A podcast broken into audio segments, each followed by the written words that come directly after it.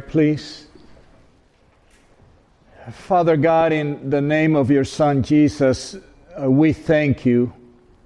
I thank you with all my heart for your word.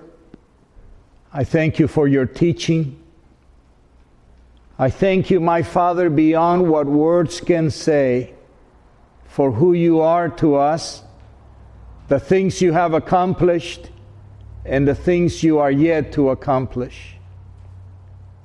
We delight in you, Lord, and we ask you, Holy Spirit, come, open our hearts to you, and give us hearing of your mighty word.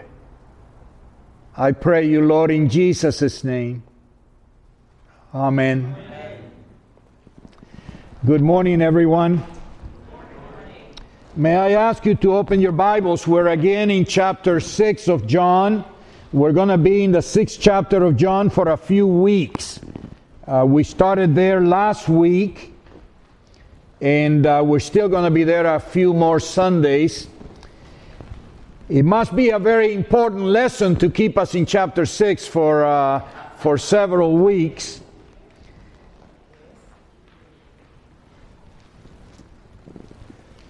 Chapter 6 of John. You can open your Bibles, there's Bibles in front of you. You can have yourselves, etc. Whatever you can get to uh, take a look at God's Word. Last Sunday, uh, in my teaching last Sunday, I took you from the area of Bethsaida to the area of Capernaum.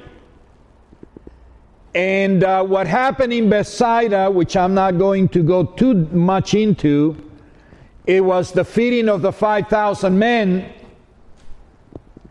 I would say plus anybody else that was there, women or children or anyone else.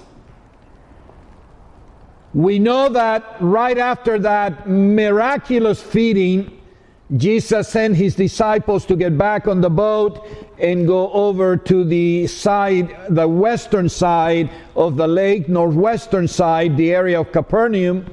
And we know that they were struggling on the sea because of a great storm.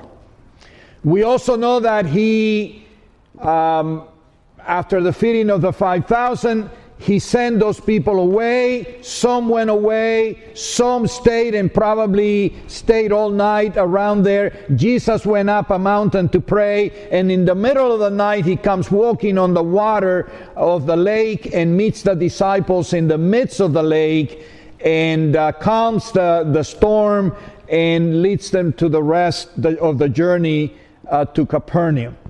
In the morning, the people that were there start looking for Jesus, they start looking for the disciples, they don't find them, and they decide they must have gone over to the other side that was always known kind of as the headquarters of Jesus the area of Capernaum where Peter's house was. So much happened in that area. So they must have had an idea. He came from there. He must be returning there. And they go there and they find Jesus and last week I led you through looking at the conversation that ensued once they find Jesus.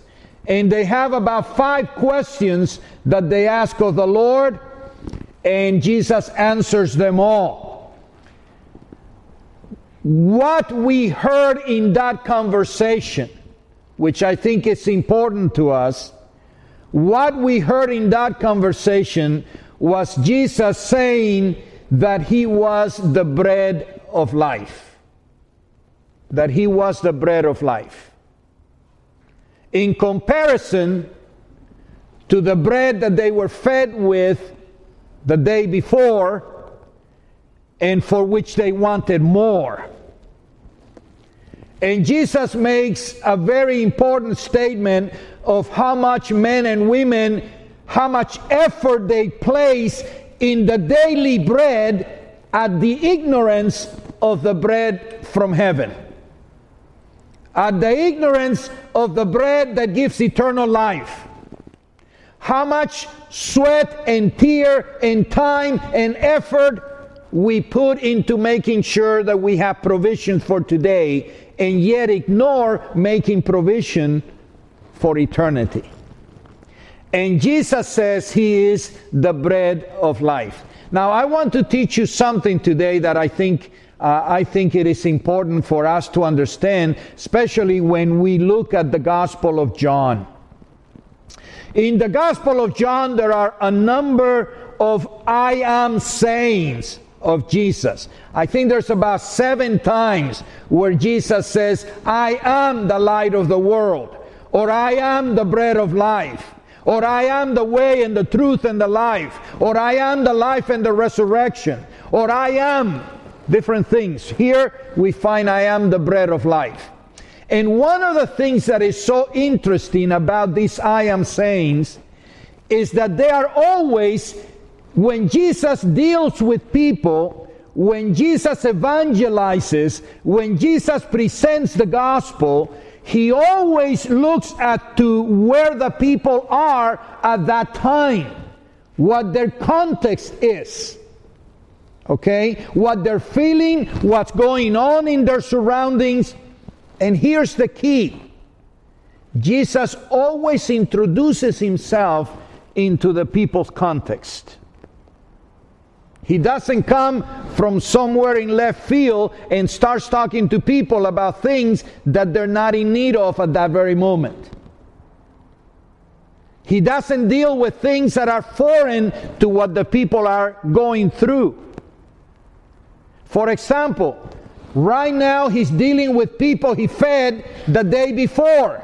They're coming looking for more food, and Jesus says, I am the bread of life. He introduces himself into what's going on. When the Samaritan woman comes and she's looking for water at a well, Jesus says, If you ask me, I would give you water that doesn't go away, water that will satisfy you. At a feast, there may be a feast where lights are lit and all of Jerusalem is lit up and beautiful. And Jesus says, I am the light of the world. See how he introduces himself in the context? It's so important to see that at the resurrection of Lazarus, he says to Martha and to Mary, I am the resurrection and the life. He's always, when he speaks to people, he first looks at where they're at. What is their need? What is their hunger? What is their situation? And notice this Jesus doesn't say, the answer is in my teachings. The answer is in my doctrines. If you learn this class and you go through that class and you go through that other thing, you'll be fine. What Jesus does is Jesus constantly says, I am. See, it's not about doctrine. It's not how much you learn. It's not how much you do. It's about who you know. And what Jesus is constantly saying, especially through the Gospel of John, is that He is the answer to the hungers and thirsts and the situations of people. And it's not about what you know or how much you do, it's about whether you receive Him and accept Him as the answer to your troubles. But He's always introducing Himself as the answer, the answer to whatever it is that they're going through. So, here in this passage that we're dealing with right now, Jesus says that He is the bread of life. And I think that's such an important an important title to give himself. I am the bread of life. And I, I would want to ask you when you hear Jesus say to you, I am the bread of life. What does that mean to you? What does it mean? Is it just simply a title, or is there a message that Jesus is giving us in using that title? I am the bread of life. One of the things about bread, whether it's manna or whether it's any other type of bread, is that if it's going to be effective in you, you have to receive it. You can't have the cupboards or the or or um, or your pantry full of food and you're starving outside. In order for food to have its effect in you and to keep you strong and healthy and satisfied, you have to take that food, prepare it, and eat it. You must receive it. And one of the things about Jesus is that if you want the kind of life that He is introducing us to, we also have to receive it. We have to welcome it we have to embrace it. We have to give ourselves to it and, and receive it into our lives. That's one of the things that is important, and Jesus makes that point constantly through this chapter. He constantly is calling us to believe in Him and to receive Him. That's one of the things about bread. But I want to say to you that I am the bread of life is not just about I am the bread that gives you eternal life which is one way we can all take it as. I am the bread that gives you eternal life. And it's true. Jesus is the bread that gives us eternal life. But I think it would be to ignore that Jesus is the one that gives life right here and right now. That He can give life to us where we are in our lives as we live this life and not be looking for eternal life at the end of life. Jesus can give us life, different life, glorious life, joyful life, peaceful life. Eternal life begins the moment that Jesus becomes Lord and Savior of our lives. The life that Jesus offers affects us right here and right now. It can change everything in your life if you're willing to receive it. When Jesus says, I am the bread of life, He's talking about, I am the bread that can give you life right now. But I'm also the, the bread that will give you life for eternity. All other bread that you eat, you'll have to eat again and again and again because the most you can last without eating maybe three or four days, five days, maybe 40 days. But beyond that, believe me, you begin to weaken very quickly and your body will decay and you'll begin to die. We have to continue to eat. The thing about the bread of life is that once you receive it, once you receive it, it lasts forever. And forever is a long time. Forever is beyond our years on this earth. Forever is through all the time that we are with the Lord in heaven. Jesus is offering us a bread offering us something that we can receive that will transform our lives right here, right now, through our years until we meet again with Him and forever after that. Life eternal begins now. When you say you have life eternal, you already have it. Now you will have life eternal. You have life eternal, it means you have it right now. It's yours. You already begin to live into it. So, one of the things we heard Jesus say is that He is the bread of life, and that whosoever comes to Him will never ever hunger again. And whoever believes in Him will never ever thirst. That's one of the things that we heard Jesus say in last week's message. We also heard Jesus say that the Father's seal is on Him the son's the father's hands the father's authority the father's authentication is in the son. He has placed his seal. Like when a king writes a letter or a decree and he puts his seal on it no one dare go against that seal because it represents the authority of the one who is the king of the land. And the father says that his seal his imprint his authority, his symbol of authentication is in the Son, whom he has sent to bring salvation to the world. And we heard that Jesus said that. Jesus said that the seal of the Father is upon him. We also heard Jesus say that whosoever wants to do the work of the Father, that the work of the Father is this to believe in the Son. That's, that's the work of the Father. It, it, it means there's not a whole lot more you need to do to receive the grace of God. You don't earn it by how much you do. You don't earn it. You don't receive it because your parents were Christians. You don't receive it in any other fashion that believing in the Lord Jesus Christ, whom the Father has sent to you. That's what Jesus said. He said that the work of God is to believe in the Son whom the Father has sent. And lastly, we heard Jesus say that there is a big difference between the bread of life and manna. Manna may have come miraculously, but Jesus is the miracle of them all. Today, I want to take another step in, in teaching you what's in this passage in chapter 6. One of the most important things we need to receive today one of the most important things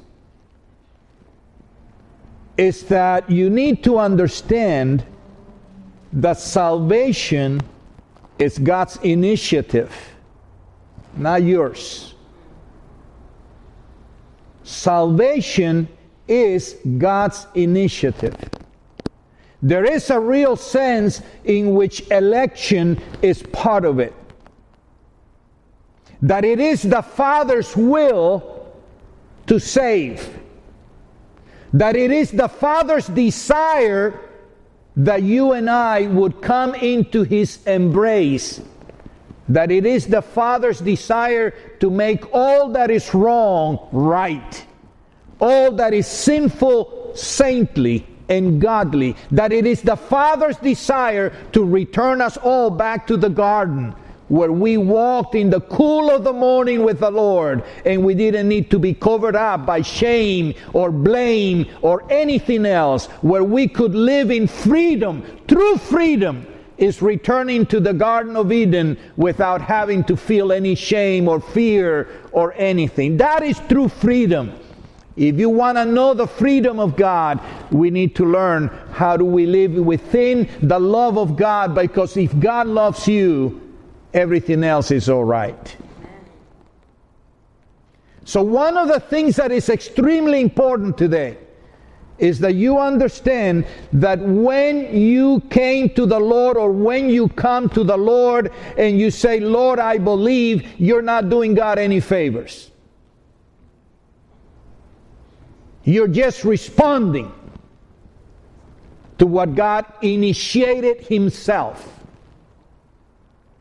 You're just responding to the divine initiative to seek the lost and to seek you in your own context, in your own life, in your own situation. God so loved you that He sent His Son to look for you, that He sent His Spirit to begin to work in you. That he's begun a process that may have taken years or may have taken days but he began a process of drawing you drawing you. Could be through a song through a sermon through reading scripture through the promptings of the holy spirit.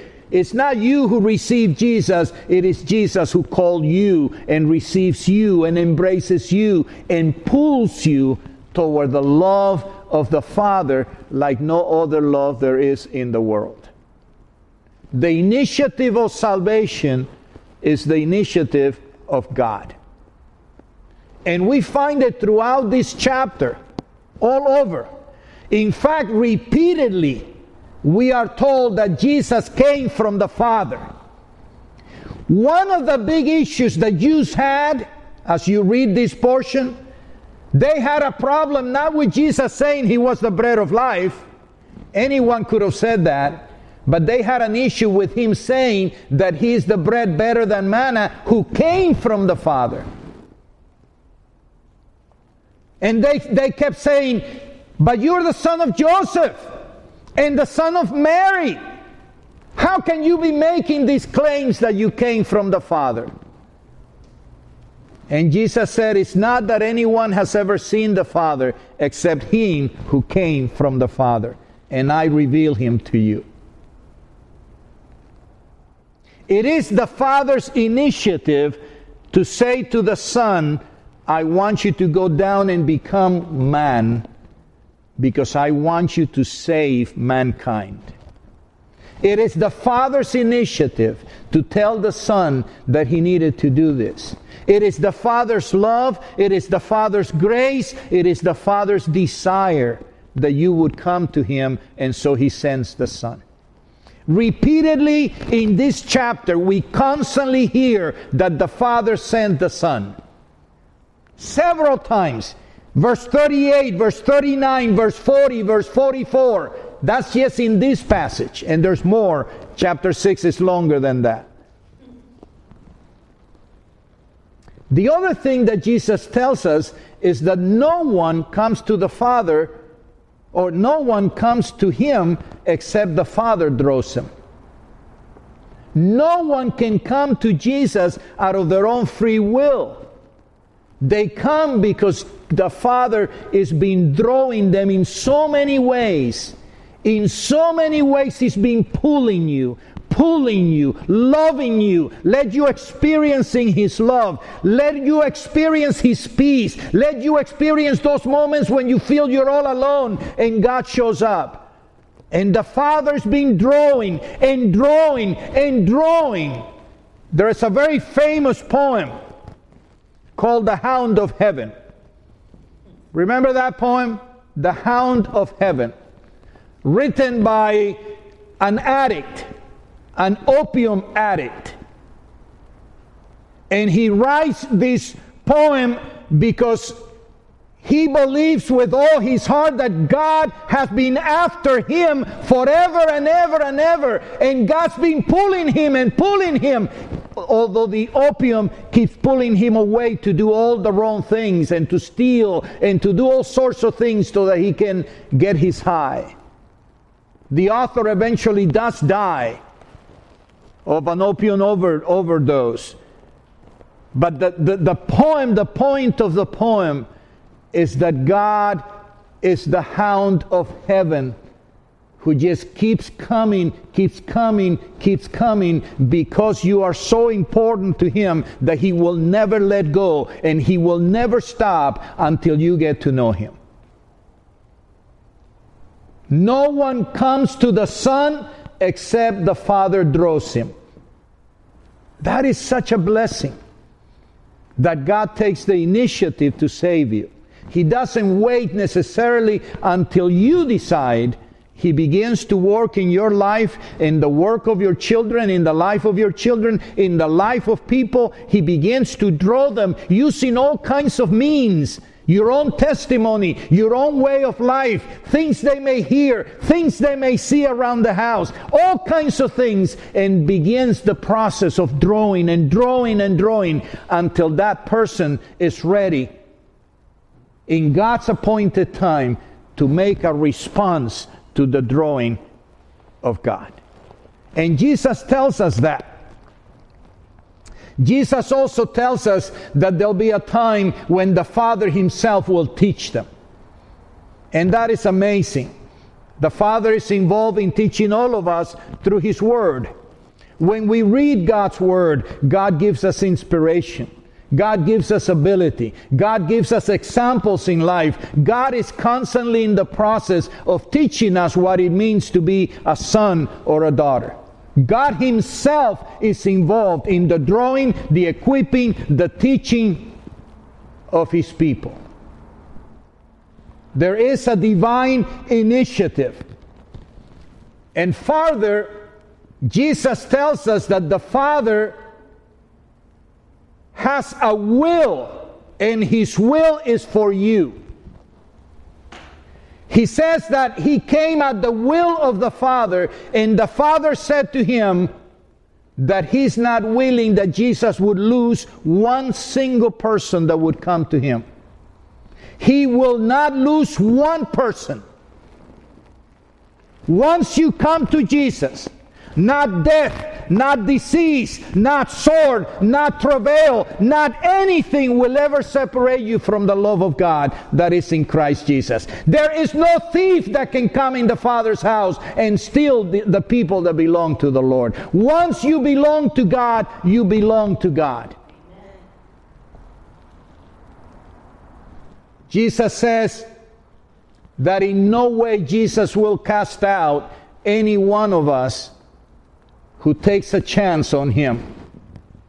There's not one of you that will come to Jesus and you'll think Jesus will say to you, I'm sorry, you're too evil. Your sins are too great.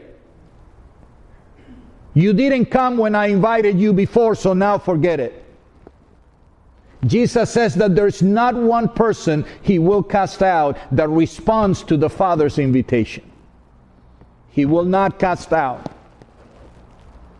He will receive what the Father gives him. Jesus says that he will lose none. Not to the end of times, not to eternity. Not one of his sheep will ever be lost in this life or in the life to come. Jesus says that he will give now eternal life and he says that he will raise him up at the last day. That is the will of the Father. We are resurrection people. We are people that will be raised at the last day, and death will have no power over any of us. But Jesus also makes the point not only that it is God's initiative to save, but it is imperative, and Jesus makes it the point in all of this chapter, that there is a necessary and required response. He's not going to draw you against your will. At some point, you're going to need to respond to the grace of God. And that's where it says in so many places in this chapter that we must receive the bread of life. That we must believe, that we must come to Him, that we must believe. See, that's our job. Our job is to believe. Our job is to trust Him. Our job is to come and to respond to the grace of God. Nothing else. Because we can earn it in any other way the only thing we can do is that moment that you acknowledge the drawing of the Father in your heart, that pulling in your heart to stand up and say, I believe, that moment when you respond to the love of God, that's the moment that salvation begins. That's the moment. The one thing that is required from you and from us is that we respond to the grace and the love of God in whichever way you can receive Jesus sitting in your pew, you can receive Jesus going to an altar call, you can receive Jesus in your, in, in your house, but you must respond to the grace of God. That is imperative, and you can't do without that. That is your part and my part to respond by believing, trusting, receiving the Lord. In fact, uh, we are we're told in in uh, in verse 47. I may read ver- verse 47 a moment. It says, "Most assuredly I say to you." By the way, whenever you find in John uh, words like "most assuredly" or um, or words like um, um, surely, surely. The, the Greek actually is amen, amen.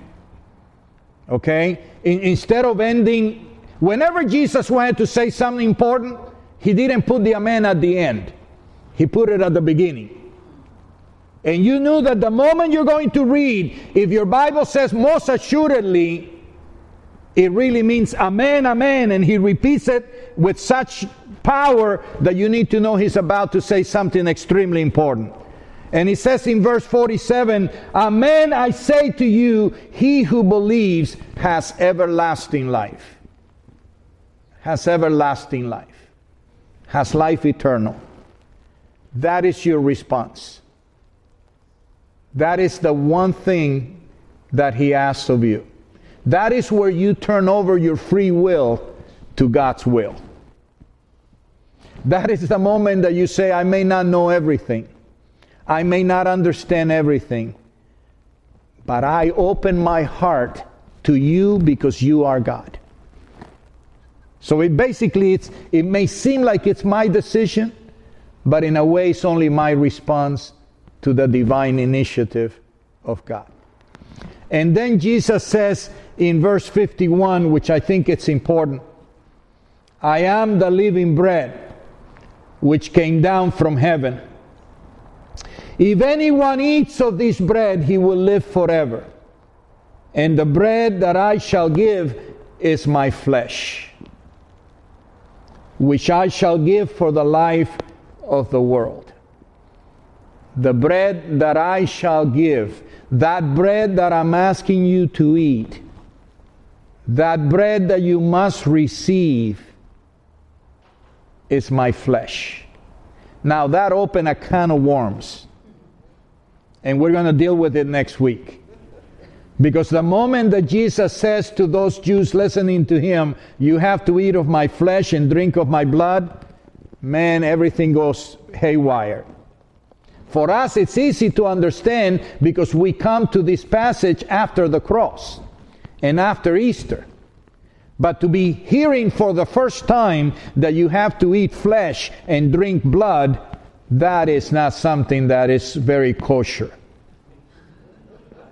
But we're going to deal with that issue uh, next week. But what Jesus is saying here is that the bread that he's offering us to eat, that bread that gives eternal life, is his own flesh. And of course, primarily it points us to the cross.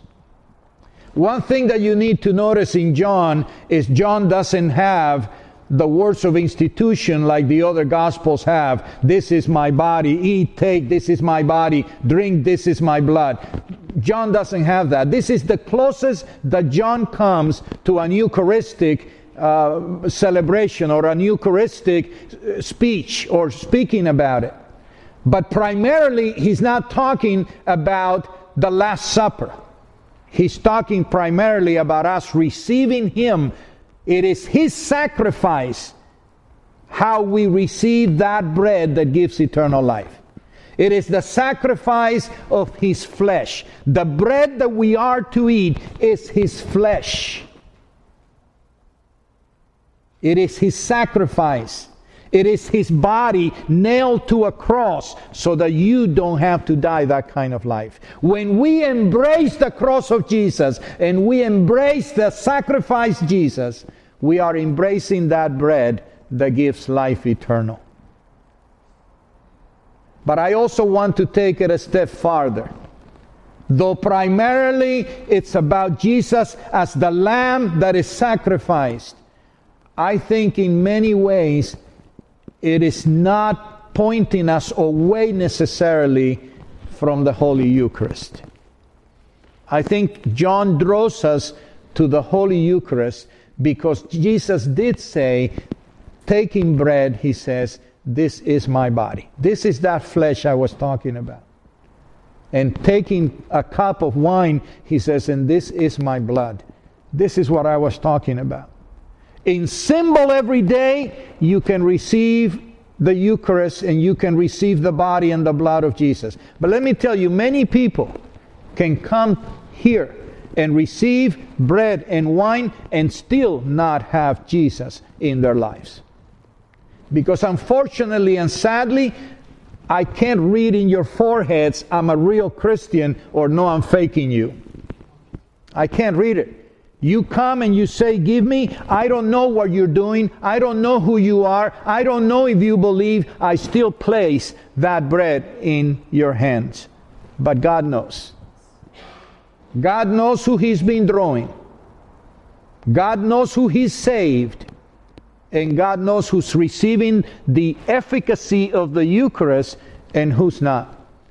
But when you know Jesus as the Lord and Savior of your life, and you've received him in your spirit, you've received his sacrifice of body and blood. When you come to the Eucharist, he is indeed very present because he commanded us he commanded us that we celebrate this whenever we gather together in remembrance that He gave us His body and His blood. And I believe with all my heart, by the power of the Spirit in a mysterious way that I cannot explain, that the bread is indeed the body of Jesus.